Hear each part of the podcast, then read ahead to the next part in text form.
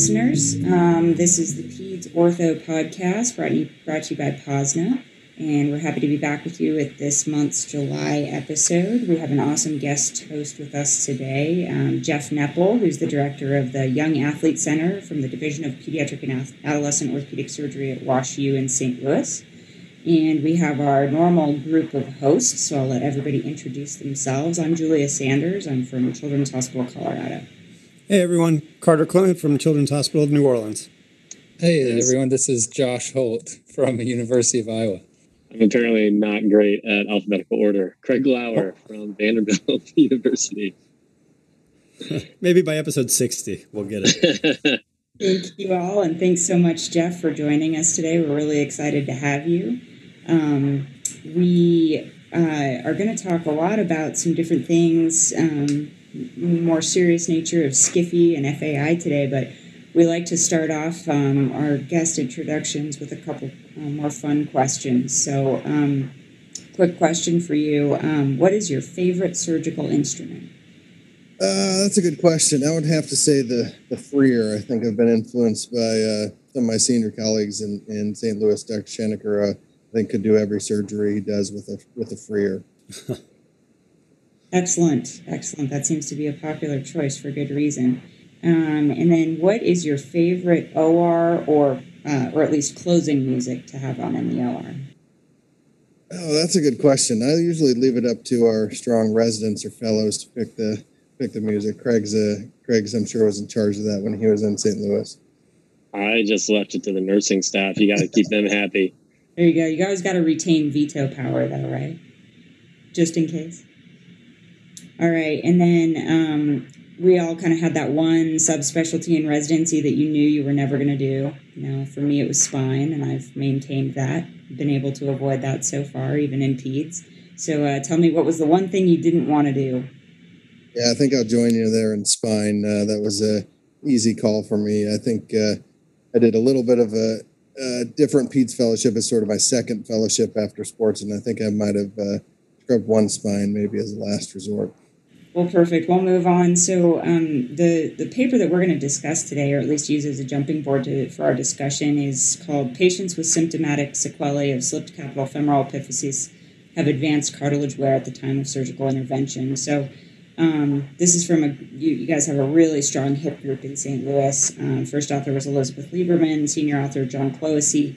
Um, and I'll just kind of give a brief introduction. So, um, from your abstract, the purpose of the study was to describe and compare the cartilage lesions seen in SCFE and FAI patients.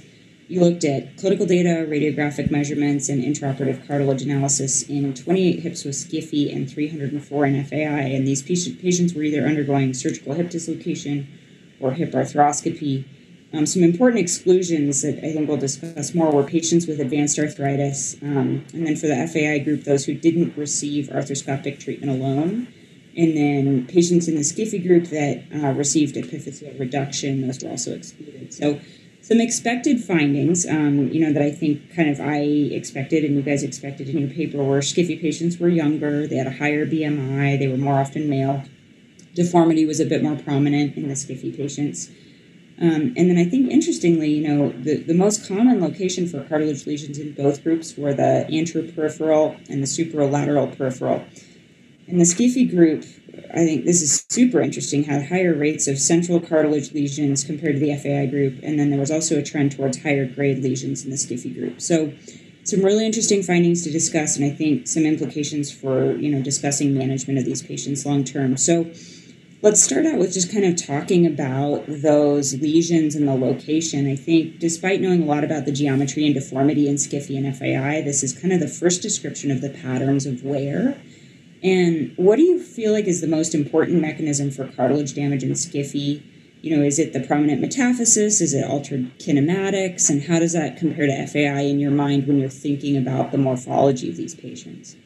Yeah, I think that's a good question and kind of uh, why we wanted to look at this. So, this is a retrospective look at prospective data um, at our institution over a pretty long period.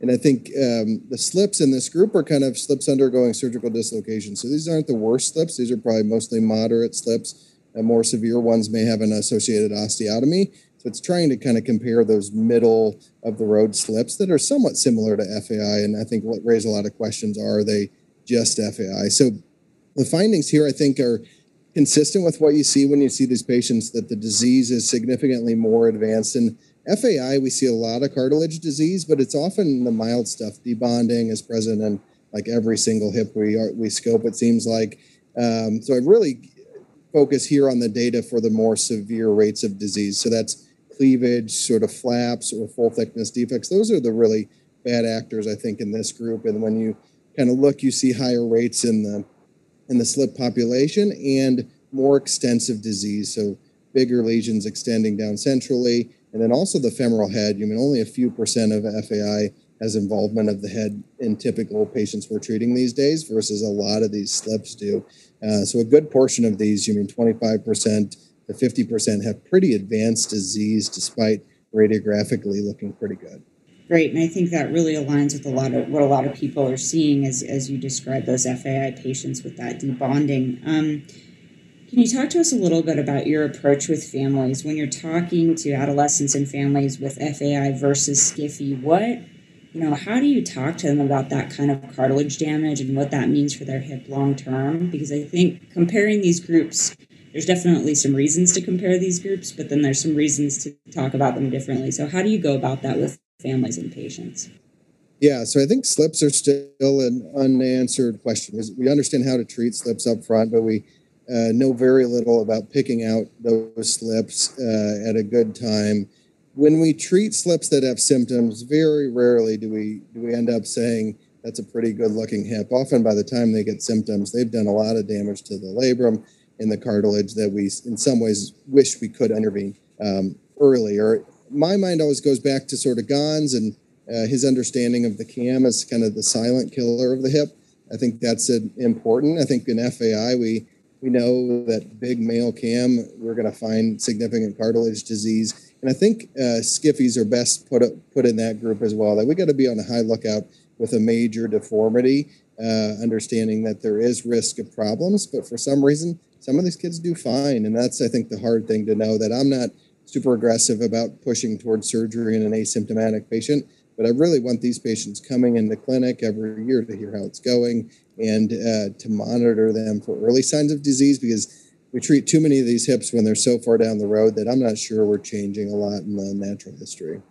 Yeah, that was a great segue to my next question. I think the you know the question we all have in our mind is what's too soon to intervene in you know in an asymptomatic patient, you know that that you know may have these cartilage lesions if you went in there and looked at it um, what's your biggest driver to intervening, and does do these results from this study push you to intervene earlier? Were you you know were you surprised about the amount of lesions or this the location of the lesions that you guys found?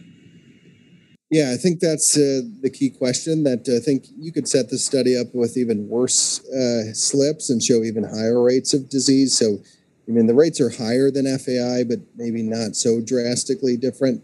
Um, I think for me, it's it's uh, watching these kids and making sure they're just not cutting down their activity because of kind of mild symptoms and not admitting to pain because I think slips get, especially in, in Missouri, get a billing as obese and inactive. We have kind of an ongoing prospective look at that that really shows many of these kids are actually pretty active. They may be overweight to start, but this starts a pathway of decreased activity, increased weight, and everything kind of cycles out of control. So I pay a lot of attention to trying to understand what these kids were doing at baseline to make sure they're doing those things because if they're not, I think uh, the metabolic effects and the I mean the some of the other studies in the literature show this is a big problem for these kids' medical health for years to come. Absolutely. And one question that I have just kind of from from my personal conundrum that I run into with these patients is if their hip is asymptomatic but they're having knee pain, which I feel like I run into sometimes, you know, do you consider that symptomatic? And how do you think the kinematics kind of play into that? And and do you go more aggressively if they're having knee pain but not necessarily hip or groin pain? Yeah i think that's still a big question for some reason. Still a lot of these kids at presentation have knee pain and when we get to older age FAI patients, that, that presentation is very rare. So um, if we're ever on the fence and those symptoms are similar to what uh, they might have presented with, I think diagnostic injections are a great tool that um, it can give you a little bit of insight on, okay, does that pain go away with an injection? That makes me more confident it's coming from the hip and are a really easy thing to do. That sometimes I think it educates the patient too on um, why they're stopping running, why they're stopping their activities, um, if their symptoms are somewhat atypical. You know, one of the comments in in your paper, and then I think just kind of as the literature kind of cycles around FAI, Skiffy, um, and as we get better, not certainly not me personally, but we as a, a collective group get better at hip arthroscopy. Do you think there's going to be a bigger role for arthroscopy in Skiffy patients? Um, and you know, where do you see that going five, ten years down the line? Yeah, I think I think there already is that compared to this study is looking at surgical dislocation, but it's dating a little while back.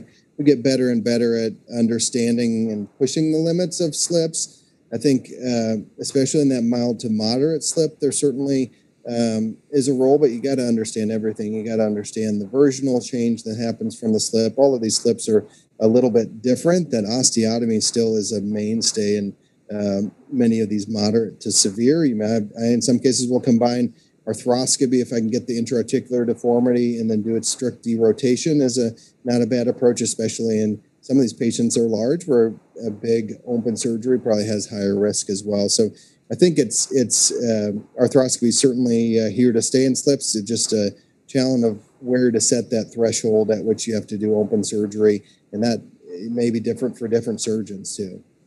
Yeah. So one more question, kind of along those lines too. As our, you know, we're we're all at teaching institutions, and as we as we have our fellows that may not have done a separate sports fellowship in addition to a PEDS fellowship like you have, and like some folks have. Um, you know, the question becomes, hey, I want to do some hip preservation, and maybe I feel comfortable with um, with a surgical hip dislocation. How do you feel about you know that skill set for hip arthroscopy in these really complex patients?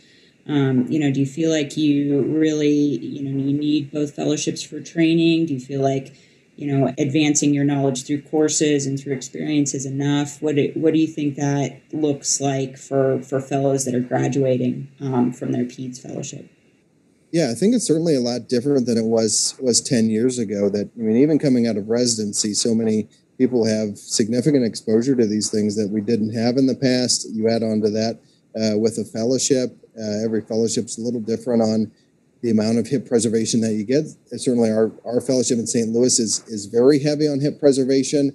Um, so I think fellows in general are comfortable with those things. The challenge is some of the issues we deal with in PEDS are some of the hardest hip preservation things to deal with overall so that uh, surgical dislocation i think is technically uh, something you can pick up pretty quickly doing arthroscopy in a bad slip is going to be really hard if you're not doing a significant volume of arthroscopy at baseline um, so it's kind of balancing out those things and uh, mean, hip preservation. One of the good trends I think is is team approaches. We certainly have had that in St. Louis, and having a team of people, whether you do that part of hip preservation or not, where you can kind of bounce things back and forth. I think a lot of people have gone to that route uh, uh, in establishing their care.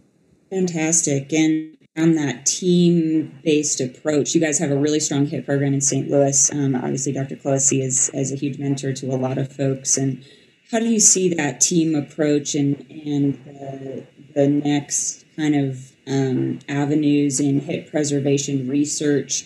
Where do you think the field of hip preservation, sort of within the field of pediatrics, where do you think that's going? What do you think the next big breakthrough is going to be? Because we do still have a lot of pretty basic questions about a lot of these problems. Um, and so, where do you see the next breakthrough being? Yeah, I think that's a great, uh, a great uh, question for the future. Um, hip preservation certainly is. Uh, now well positioned within PEDS that uh, we have a lot of people, I think, across all the different major centers who tend to do hip arthroscopy, and many of them have practices that maybe dip outside the uh, pediatric and adolescent ranges to keep those skills uh, up to treat those challenging cases. I think uh, slips probably are, are, are, one of the key uh, areas for the future where we got to figure this out more to understand better. And ha- we have risk uh, assessments for so many things we do from patellar dislocations to all these things like we don't have anything close to that in predicting what's going to happen uh, with a slip. And then i think the other avenue is understanding cam fai that uh, clearly this is a uh, has to do with what's happening in our patients in young age groups and they have that has lifelong sequelae that um, understanding that i think is a critical step that we certainly made headway but uh, uh, still have a long ways to go to understand who is going to develop symptoms, given that so many people have these deformities, um, but many of them may go their whole life uh, without problems. So certainly, we're never going to intervene in that case until we understand who really is going to run into problems. Absolutely, that's a great synopsis, and look forward to seeing all the research that comes from you guys because man it's like every month a bunch of papers. So congrats on all the great work and we look forward to reading the next episode. Um, i'd like to open it up to my co-hosts. Um, do you guys have any other questions for uh, for jeff? Yeah that's uh, some great work that's gone into this and um, i like the paper. I was looking specifically at the diagram showing where the cartilage lesions were and you got into this a little bit in the discussion talking about you know how that information might affect your approach. And so, you know, we talked about possibly doing scopes more commonly for SCFE, at least to address the femoral sided, you know, the impingement lesion, the cam lesion. Uh, I guess my question for you is, you know, there was the talk of, you know, 25% femoral head lesions or something like that in all the different quadrants. So, how many of those were things that required debridement? How many of those were things that required something that couldn't be done through a scope? Um, you know, is there anything that where we should be like, okay, now because SCFE, maybe we should be toning back the amount of arthroscopy we're doing because you can't address these things through a scope. Um, how what's what's your thoughts on that having been in these hips? Yeah, that's a good. I think that's a good question. The disease and slips, I think, often um, is more diffuse. FAI, we often see very focal problems, so it's twenty millimeters of an area that's involved uh, the data and the diagrams, I think, kind of summarize how we see that same disease, but it's spread significantly in the joint. By the time you see changes on the femoral head, I think the cat's out of the bag a little bit that these are kind of basic cartilage procedures. You're kind of cleaning it up. Maybe you're doing some level of microfracture. Um, mean, the labrum's kind of ignored in this paper, but the labrum often is is significantly trashed, not salvageable, ossified, those kind of things. That it's, it's slips are a diffuse disease often by the time we're intervening. Um, and we know the effects on the whole joint when it becomes that inflammatory cascade that I think really to think that we're changing the natural history of these hips, it's the ones that you're intervening when it's a focal problem that have the best chance. And we just can't pick those out yet. So it's it's less like these are the type of lesions you're going to need to specifically intervene upon more so it's representative of just it's a bad bad disease process at that point. Yeah and sometimes the diseases you mean it's like diffuse chondromalacia that you don't really do a lot um, other than wish you you had gotten to this hip sooner. Um, you had mentioned bringing patients back to kind of ask about their symptoms and you know kids often lie to us about the pain they're having because they don't want their parents taking them to the doctor and this kind of brings them back I was wondering if there's anything more scientific we can do. I, I know that you um, have done or looked into some radiographic strategies with MRIs and different sequences. Um, is there anything that you think is ready for clinical use where there's a screening tool to see, you know, how bad this cartilage damage is in a hip, and that would maybe drive us to intervene as opposed to just asking the kids? Yeah, I think that's where we need uh, a better sort of biomarker of disease. MRI is uh, challenging enough in FAI. In SLIPS, you have the metal artifact and things that make it even more challenging. So I don't think that's quite there. We've looked at, uh, done some early stuff looking at uh, serum and urine biomarkers. Could we ever have a blood test that would pick up uh, evidence of uh, these kids kind of trashing their hips? That's still ongoing work.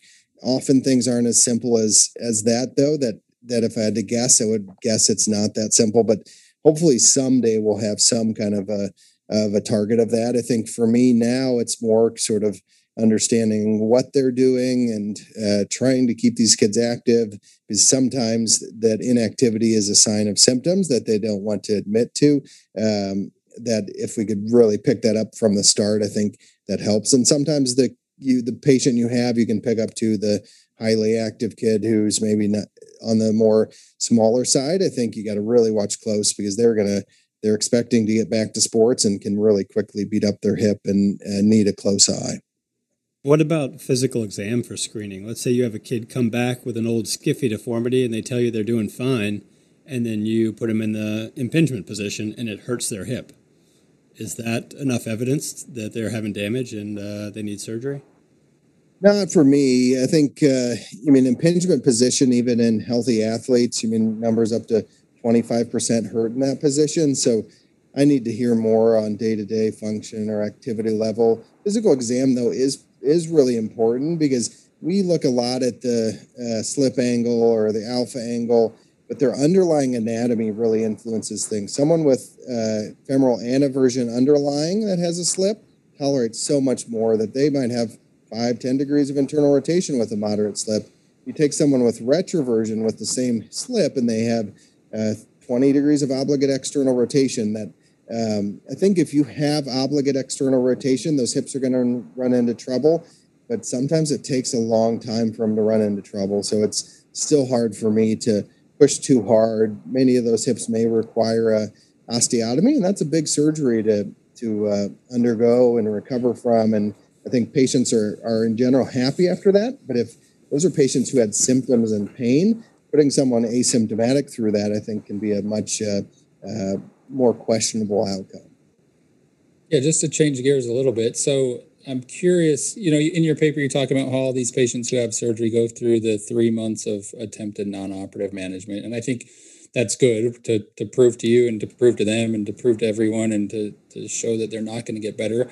In my relatively limited experience, I would say that patients that I've seen who have deformity on radiographs, I do the same thing. And I think I'm probably 0% of them have any persistent pain relief with those non-operative measures. I'm curious if you have, have had success, you know, if you have any idea of what the what the denominator is of patients who got better and felt better and stayed better for any real period of time with the three months of non-operative management.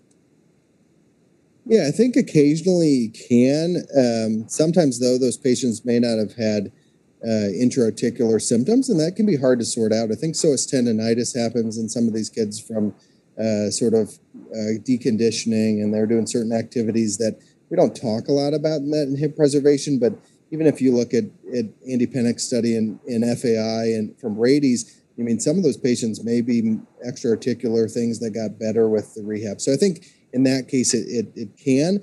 And then from the other side, it's sort of prehab in some ways. These kids are weak and deconditioned to start. And if they're even thinking about going through a surgery, the stronger they can get going into it, the better they're going to be off as far as a predictable recovery and avoiding the ups and downs that uh, the deconditioning can can take, whether it's arthroscopy or, a, or proximal femoral osteotomy, any kind of those uh, interventions. Good. And then my other my other follow up question is, you know, you I think you said you wish we could intervene sooner and kind of identify stuff sooner four or five times. And I think that's really the ticket. And so I'm curious, you know, someone who's thought a lot about it like yourself, what would that take? You know, like you said, it's a big surgery, and to put kids under it who maybe are not symptomatic, that's a hard sell until we have enough data. Um, curious, what, where does that threshold get crossed that you can see and you have X finding, and you can then tell a family like, I promise you, this is for the better. Yeah, I think that's a, a great question, and it really takes research to give us that level of confidence and understanding of the disease. Uh, we've done a lot in FAI and dysplasia and Anchor in St. Louis uh, with John Clohisy and great people in Anchor.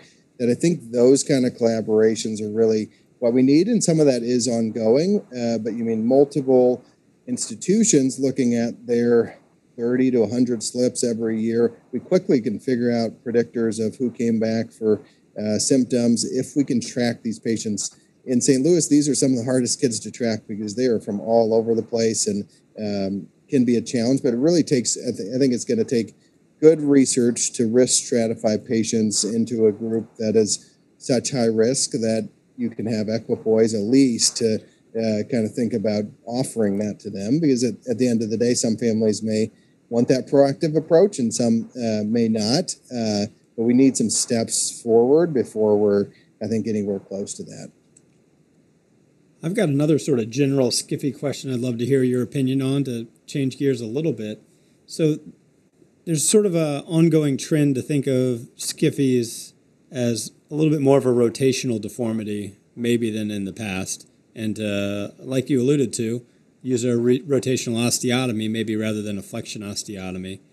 Um, how do you conceive of that? And, and are there patients, how do you make that decision for who needs a flexion osteotomy or rotation or anything else?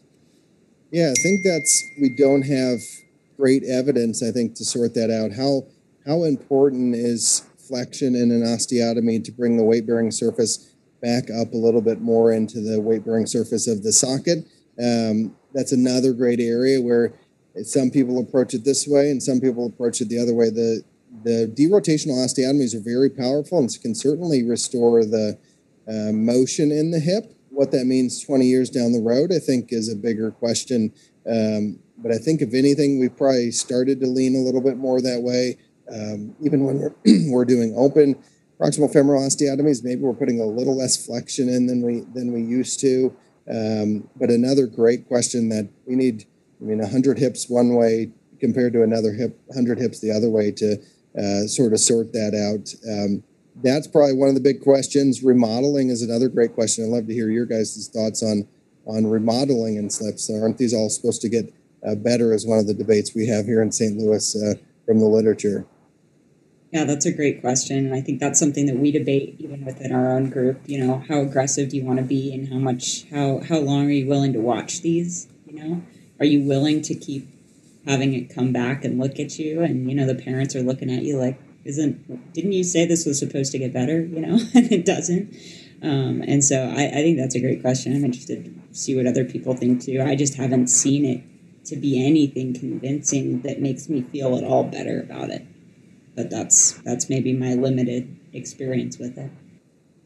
I think um, I think you're gonna have trouble remodeling when you got screws crossing the physis. I think you really need growth to have that.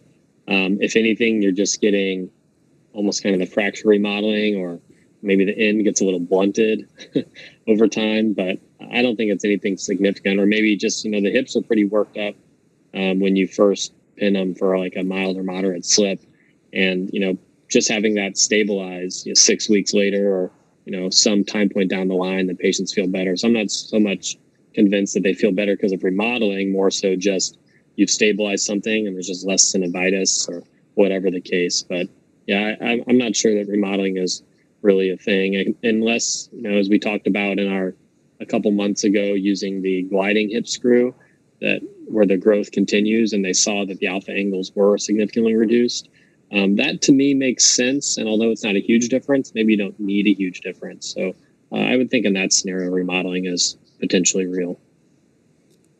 Jeff, are you guys using any of those uh, Pega Medical gliding hip screws for uh, skiffies? Yeah, not yet. I think it's an interesting uh, concept in the European literature. I think uh, shows we maybe we're missing something with with just uh, pins to do these. Uh, we've recently looked at that uh, remodeling concept in our in our group, and the the alpha angle changes are I think similar to what the uh, gliding hip screw showed with with uh, fully threaded screws, um, but certainly not the 25 degrees that some have published in the literature for alpha angle changes. So. Um, I don't know. I, I, need more data to, I guess, see that they're really growing as much as we uh, think. That I think growth is great if we can avoid uh, persistent slippage, which we see sometimes from outside where screws are put in, but it's still slipping. So that's the one thing I always worry about with that situation. If you're compromising uh, a few of those cases, it might not be worth it in the end. Right. Great. Well, um, that that was a fantastic discussion. Thank you so much, Jeff, for for all your input and, and thoughts there. Um, I think you know my thoughts on hip preservation it's such a, such a cool topic just because i've seen it evolve even in my short uh, career thus far and i think this is one of those really hot topics that's going to continue to get really exciting over the next five to ten years and you know, all our fellows are super excited about it and all the residents. And I think it's a really fun thing to be a part of. So, Craig, do you want to give us some updates on the Craig's podcast? tidbits. yes, tidbit. Craig's yeah, tidbit. yeah. Um, all right. So not a lot of comments this past uh, month. I think we wore everyone out with the um, mass quantity of uh, of uh, downloads um, around the uh, PASA meeting. Um, we do have uh, 29,000 plus downloads for the podcast overall over our short history, which uh, is kind of a huge number. That's bigger than the town I grew up in. Um, so, uh, so that's pretty cool to me. Um, I think we're likely to surpass 30,000 downloads with this episode just based off the recent numbers. So, um, I'm, I'm glad that people are out there listening. Um, hopefully people are kind of liking the more discussion that we're having, um, with our experts like, uh, like Jeff Nepple. Um, but any feedback, we would love to hear from you guys. So email us at pedsorthopodcast at gmail.com um, or find us on Twitter. Uh, Carter and I both have Twitter handles. I'm, I think, just at Craig Louer. Um, Carter, what's your handle? Oh God, I think it's at Carter Clement MD. That should work. All right. Um, cool. I got nothing else, Julia. Great. Well, let's move right into the lightning round. Yeah, I've, I've got my notes right here. So um, I took two um, more kind of uh, stimulating, uh, thought stimulating articles. So um, the first one, I just want to ask a question to the group. Um, what is your, or actually, I, I want to ask Jeff specifically, you know, what is your routine practice for intraarticular compression screw fixation? Like if you have a, a traumatic osteochondral lesion or an OCD that you need to fix, when you get the compression screw in, do you then routinely remove them? Yeah, I think that's a, a great topic. I tend to use the classic uh, metal screws, uh, headless compression screws. Um, and I do take them out. Um, I guess I've seen a few cases that have changed my treatment. It's a little harder in OCD, to be honest, because the healing is more uh, irregular and maybe a little more likelihood of, screw settling. Uh, traumatic fractures really heal really, really well. Um, but I tend to take them out uh, to avoid uh, two years down the road something moving a little bit and causing problems. But uh, someday, I think when our um, bioabsorbable options are good enough, uh, that may be the better route to go. Um, so I think I learned that caution from you because I have been taking them out. Um, but uh, the paper that I wanted to highlight is called Use of Resorbable Magnesium Screws in Children Systematic Review of the Literature and Short Term Follow Up from our series. So this is from Marco Baldini and Antonio Pompilio Gigante from Ancona, Italy. Sorry, fellas, for my uh, uh, Illinois accent. Um, but uh, they talk a little bit about in their review the bio, biodegradable metals having greatest tensile and load bearing properties compared to the polymer and ceramic implants, which are also uh, other types of biodegradable implants. Um, and then these are also osteoconductive. And so magnesium alloy has been used in, they found 20 studies um, in clinical orthopedics in the adult literature. Only one had a few pediatric patients. Um, but it's actually really encouraging. And I hadn't read any of these before. I had only seen the polymer stuff. I don't know what everyone else's awareness of this was, but uh, it seems to me, Cliff Notes, is that you can get very strong fixation, um, fairly comparable to our other metal implants. Um, the downsides of these magnesium alloy screws is you have a little bit of inability to control the degradation rate. Um, when they alloy them, it tends to slow it down, but the concern was it might happen too fast. And it also releases some gas during corrosion. They show an x ray where you can actually see this gas forming around someone's patella. I'm not sure if that's clinically relevant or not, um, but it's not as though it just disappears. You know, there is a reaction there. Um, so, uh, also, the authors had no conflict of interest. So, I, I think that's something I'm interested in seeing more about. Does anyone have any particular experience with it or firsthand knowledge? No, I hadn't heard anything about these magnesium alloys, so I, I was kind of. I think this was kind of a sleeper article because I was like perusing the list, and I was like, "Wait, what?" Um, so I think this is actually a cool topic, and hopefully something that can add to the to the literature in the future. I, I think I'd need more before I try it for certainly myself, but uh, it's an interesting thing. Craig, did it give an estimate for how long the degradation time takes? Um, it looked like it's over months. Yeah, and it seems like um, I mean in general these I usually take screws out at three months, and it never have felt like that was too soon. I know some people tend to like leave them for six months or something, but especially in traumatic fracture, that I mean anything probably two months is probably fine. That the work's been done and uh, it should be ready to ready to go away. So Jeff, let me ask you a clinical conundrum from a patient I just saw. Um, it was a patellar dislocation with a very large patellar osteochondral defect. And it was a good solid piece with bone on the cartilage. So um, did a medial parapatellar approach, put the piece back with two Acutrak screws, did a MPFL reconstruction. So now, to take the screws out of the patella, I suspect the only way, or the most obvious way, would be to actually have to take down your MPFL. Is that something you've encountered, and how do you address that? Yeah, I mean, I think in that situation, there are pretty significant benefits to maybe uh, going against metal, whether it be bioabsorbable screws or uh, nails, um, have some support as well in a first time patellar dislocation, for me, I generally am, am repairing and reefing the tissues um, instead of reconstructing. I've had, uh, I know some groups have not uh, presented good results with that. We just look right. back at about 50. We seem to see these kids like every other week coming in with big pieces off their patella. Um, that my reoperation rate on those kids in the long term is under 10%. Um, with specific kind of tightening of the medial retinaculum and then the MPFL separately and the rate of surgery is actually higher in their other knee uh, mm-hmm. because they develop similar issues down the road. So um, I don't mind going back through my reef tissue. I don't want to cut through the graft because I think you're going to uh, lose all the benefit. All right, I still don't know I'm not gonna, what I'm going to do. Magnesium screws, it sounds like. Too late for that. The kid's got metal screws in. I mean, the other, I don't know if, I'm going leave them in or not. The other thing I think that people are starting to do that I haven't jumped on, but I have a number of colleagues who have is these suture anchor based systems yeah. to repair with vicryls that are going to absorb. Uh, so, like four anchors around the defect, uh, compression with the sutures. Uh, probably the most expensive way to do it, but if you can get it to heal and avoid a secondary surgery in that reconstructed patient, that might be a, a home run. Right. I believe some people use those for trochleoplasties to sort of hold the yeah, yeah I think the trochlea back down. It uh it always makes me nervous to see those pictures where it just looks like the vicryls, you know, just compressing the hell out of that yeah. little line of cartilage. But hopefully, it turns out okay. Um, all right. The last article uh, is um, streamlining postoperative care after pediatric supracondylar humerus fractures. Is follow up after pin removal routinely needed?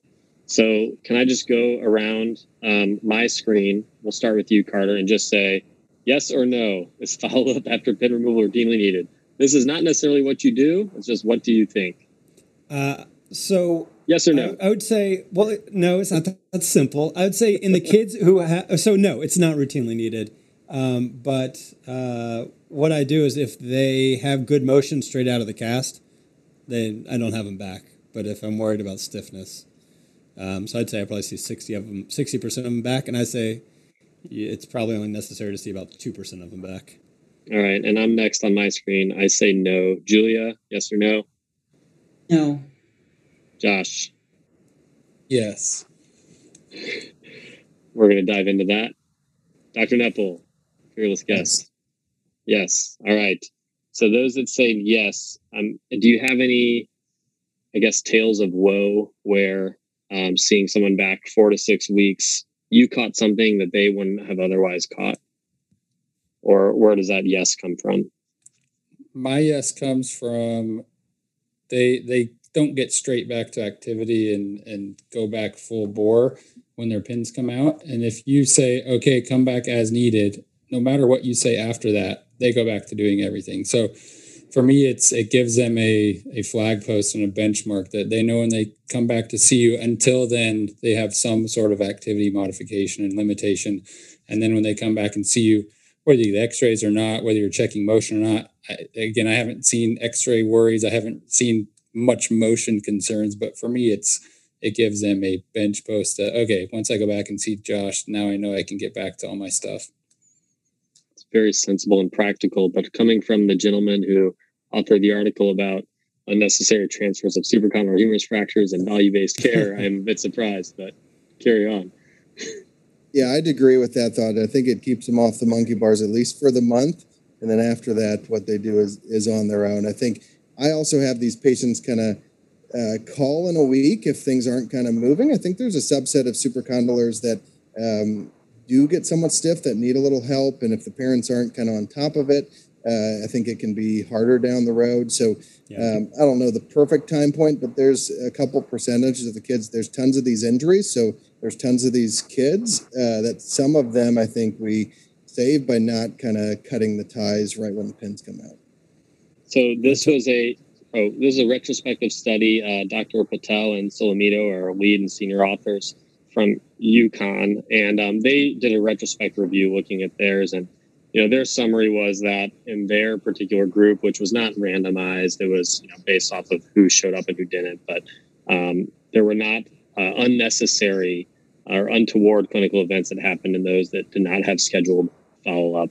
Um, and then they obviously saw decreases in the number of x-rays and costs um, associated with not scheduling that follow-up.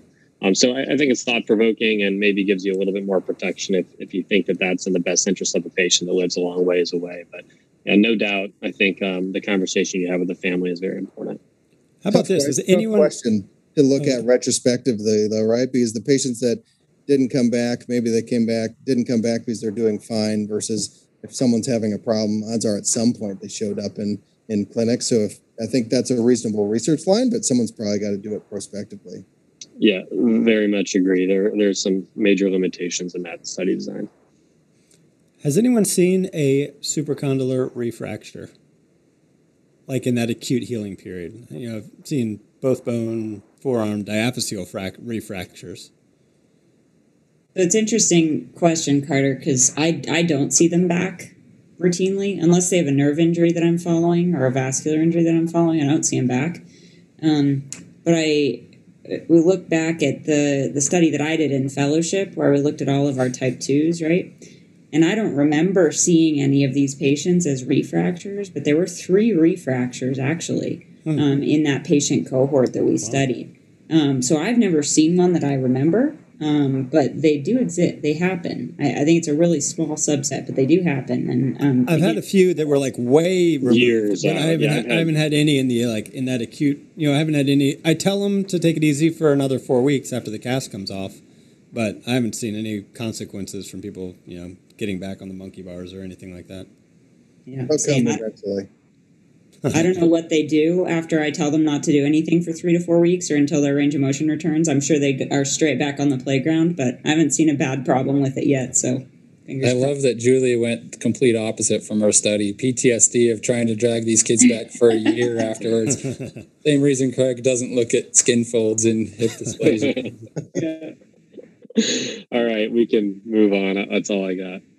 I want to get Josh. back to some to some tribology or tribology and all my PTSD from joint arthroplasty conferences when you're on the, the adult arthroplasty team in in uh, residency. So, talking about mechanical analysis and all the different ways to look at metals and wear and all the different types of wear that we worry about in arthroplasty, but also worry about any any metal on metal, obviously. So the study that I'm looking at is out of three centers in England. So the three main centers, three of the four English centers who take care of osteogenesis imperfecta, um, from the Sheffield Children's Hospital, the Great Ormond Street Hospital, and the Brit- or Bristol Royal Hospital for Children.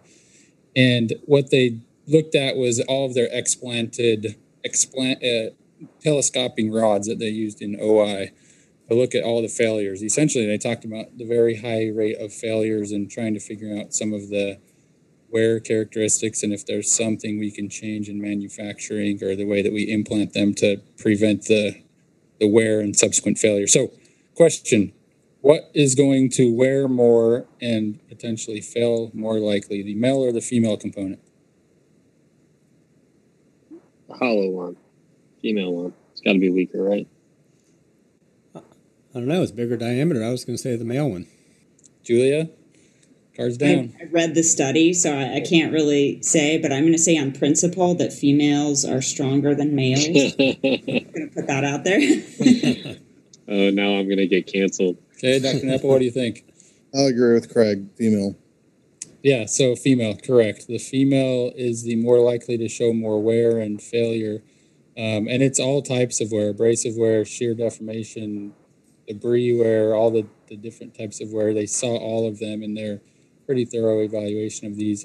The conclusion that they made is interesting, which is there's a lot of things we need to do, and they're manufactured different. I didn't know that, but the male and the female component are manufactured differently. So maybe it has to do with variability in manufacturing. But then also they showed significantly more wear in components that were cut intra-op. So when you cut that female component and have an irregular edge and, and abrasive wear from that, obviously as it lengthens, it's just leaving a stripe and wearing all along the way. So they showed that components that are fit the size or just appropriately or happenstance to, to fit just right and aren't cut intra-op had less wear. So that's certainly a, a thought and an idea. So with a lot of these telescoping things, um, you know, we talked about the the SCFE screws that you, have a size and you put it in the size. And I know with some of the other um, implants that you send them the length and they send you the appropriate size length rod, so you're not cutting them intra-op. But um, certainly a lot, and you know, in the world today of magic rods and some of the, the on and off FDA approval and market and things where where I think we're taking a, a closer look at some of these telescoping things, whether it's magnetic or otherwise, really make sure that we're doing the right thing for patients and not causing sequelae that's unintended. All right. Next up, I've got a uh, recent JPO study from DuPont. It is entitled Risk Factors for Failure of Pavlik Harness Treatment in Infants with Dislocated Hips that are evaluated with ultrasound. And uh, basically, they looked at 170 dislocated, and not just dislocated, but dislocated irreducible DDH hips to see which ones would fail and which ones would succeed with Pavlik harness.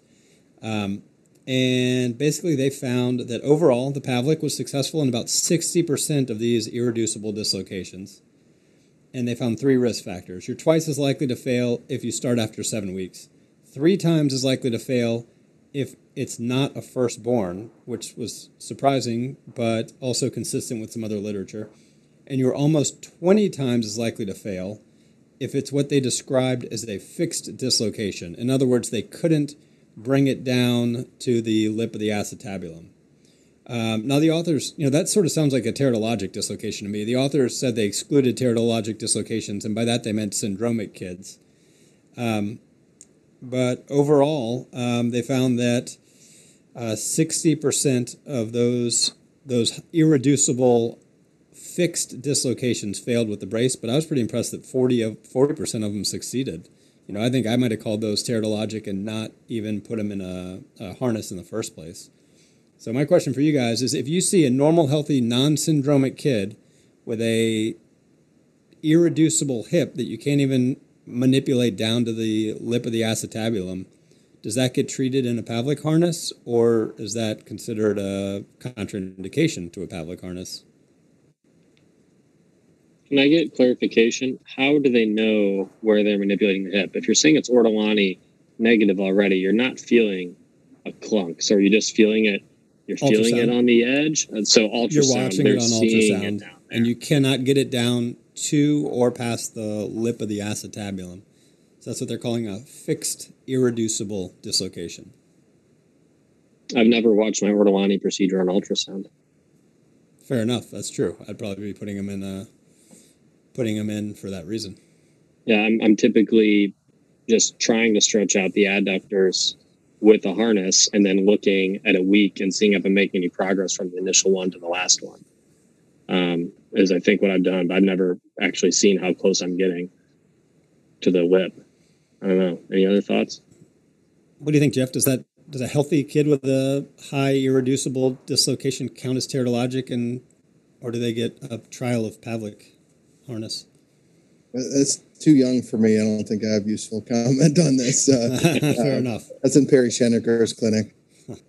Well, sounds like 40% of the time it actually works with the harness, uh, which I was surprised by. So I think I'll continue to uh, give them all uh, a trial. They did the standard three week trial, uh, which is what I do in, uh, in this paper. So um, I'm going to keep doing that, but it's some good information to at least counsel the families with. Yeah, I'm a little nervous about the seven week mark though, because if you look at pediatrics recommendations, it's get an ultrasound before nine weeks. And so if you're if you're talking about getting an ultrasound when kids are, you know, a lot of times you say just wait and get it later and get an ultrasound when they're six or seven weeks. By the time they get an ultrasound by their pediatrician and they're six or seven weeks, and then they get referred to see you and they're a week or two later.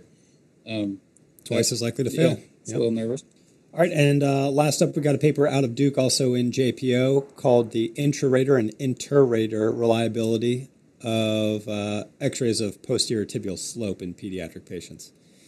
Um, so basically, in this one, the authors uh, looked at a bunch of different measures for uh, the posterior tibial slope. You can measure it uh, along the anterior cortex, that's sort of the traditional description, along the posterior cortex, along the shaft of the tibia, and then you can also measure the plateau off either the lateral or medial half of the plateau. And uh, this, the findings weren't that surprising. They basically found that if you measure different ways, you get significantly different numbers. But whichever way you measure it, it, it works um, and it's reliable. So you just have to sort of know what you're measuring. Uh, I'm glad we have this as sort of a segue to some some sporty knee talk. So Jeff, do you does the posterior tibial slope factor into your uh, your clinical care? Yeah, I think we increasingly recognize its role in, in the ACL world, especially in the adult side, for starting to understand why some patients fail uh, typical ACL reconstruction and might need a little bit more. And we kind of increasingly have other options for really high risk patients. So, especially in the setting of a, of a revision, it, it uh, plays in. Um, and then we see a lot of severe abnormalities in tibial slope and congenitals. Uh, so if you're thinking about reconstructing those knees, uh, even up front, often uh, they may need bony procedures to correct tibial slope uh, to give the graft any chance of kind of holding up in the long run. So I think this is a great kind of uh, basic study to look at things that are well established in the adult literature and apply them down to um, our pediatric world. And uh, because I think we really need to understand more and more, especially in that um, adolescent group that uh, with transphyseal reconstruction is really uh, high risk for failure based on on recent studies. That's a group we need to figure out a lot better going forward. So if you have a uh, let's say pretty close to skeletal mature, you know, essentially a young adult kind of patient with a very high tibial slope, are you going to do anything different at their primary ACL? Would you think about doing an LET or anything? Yeah? I mean, currently not yet, but I think that's very reasonable. If I mean, if someone can do that study and show a higher rate, uh, Min Kocher's uh, Pluto group, I've been able to be a part of, which is a, a tremendous uh, look prospectively at uh, six or seven hundreds of these knees that will be able to answer a question just like this. Um, that it wouldn't take much to show that those, if you identify an at-risk population, the modified Lemaire is pretty simple to do. Um, I mean, now has evidence in a hamstring, hamstring plus Lemaire having some some value, and that's right down the wheelhouse of uh, of our transphyseal group, where I think a lot of the interest has recently been quads. I'm not sure quads will solve that issue. Maybe it'll be a little better. That I wouldn't be surprised if someday we're uh, taking more an IT band approach, interarticular and extraarticular, um, in that high risk group. yeah, great answer. Could you guys, uh, uh, for the non-sports people, what procedures are you talking about? The Lemaire and the you get Yeah, some acronym, Carter. I've never heard of these. I said LET, which is lateral extraarticular tenodesis, and the modified Lemaire is one example of an LET procedure. Um, and the idea is it's akin to an ALL reconstruction, where the ALL reconstruction is anatomic, and these other LETs are a non anatomic version of an ALL reconstruction. The idea is you're putting some collagen over on the lateral side of the knee to try to um, help your ACL mostly by res- by uh, resisting rotation, whereas the ACL reconstruction itself is pretty good for translation. This uh, this bonus procedure, a lot of people are adding it in these days for revisions or complex cases with some predisposing problem, like arguably maybe in the future high posterior tibial slope, We know they have a big risk of re-tear, so let's sort of throw the kitchen sink at them up front.